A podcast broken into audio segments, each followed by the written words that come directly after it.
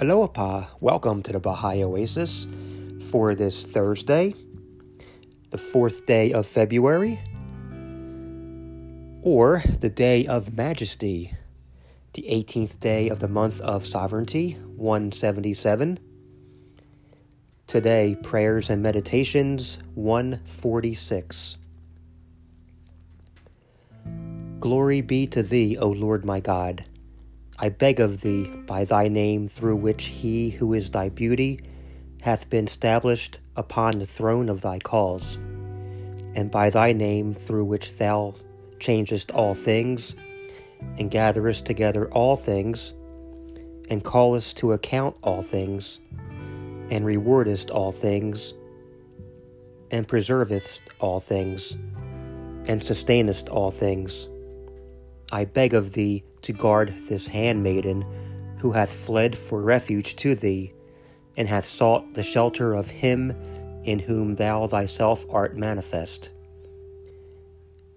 and hath put her whole trust and confidence in thee.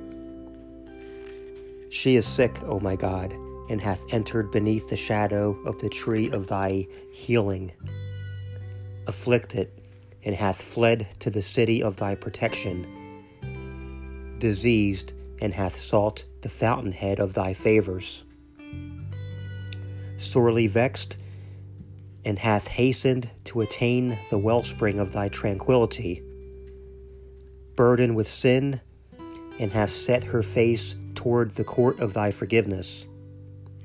Attire her by thy sovereignty and thy loving kindness, O my God and my beloved, with the raiment of thy balm and thy healing and make her quaff of the cup of thy mercy and thy favors.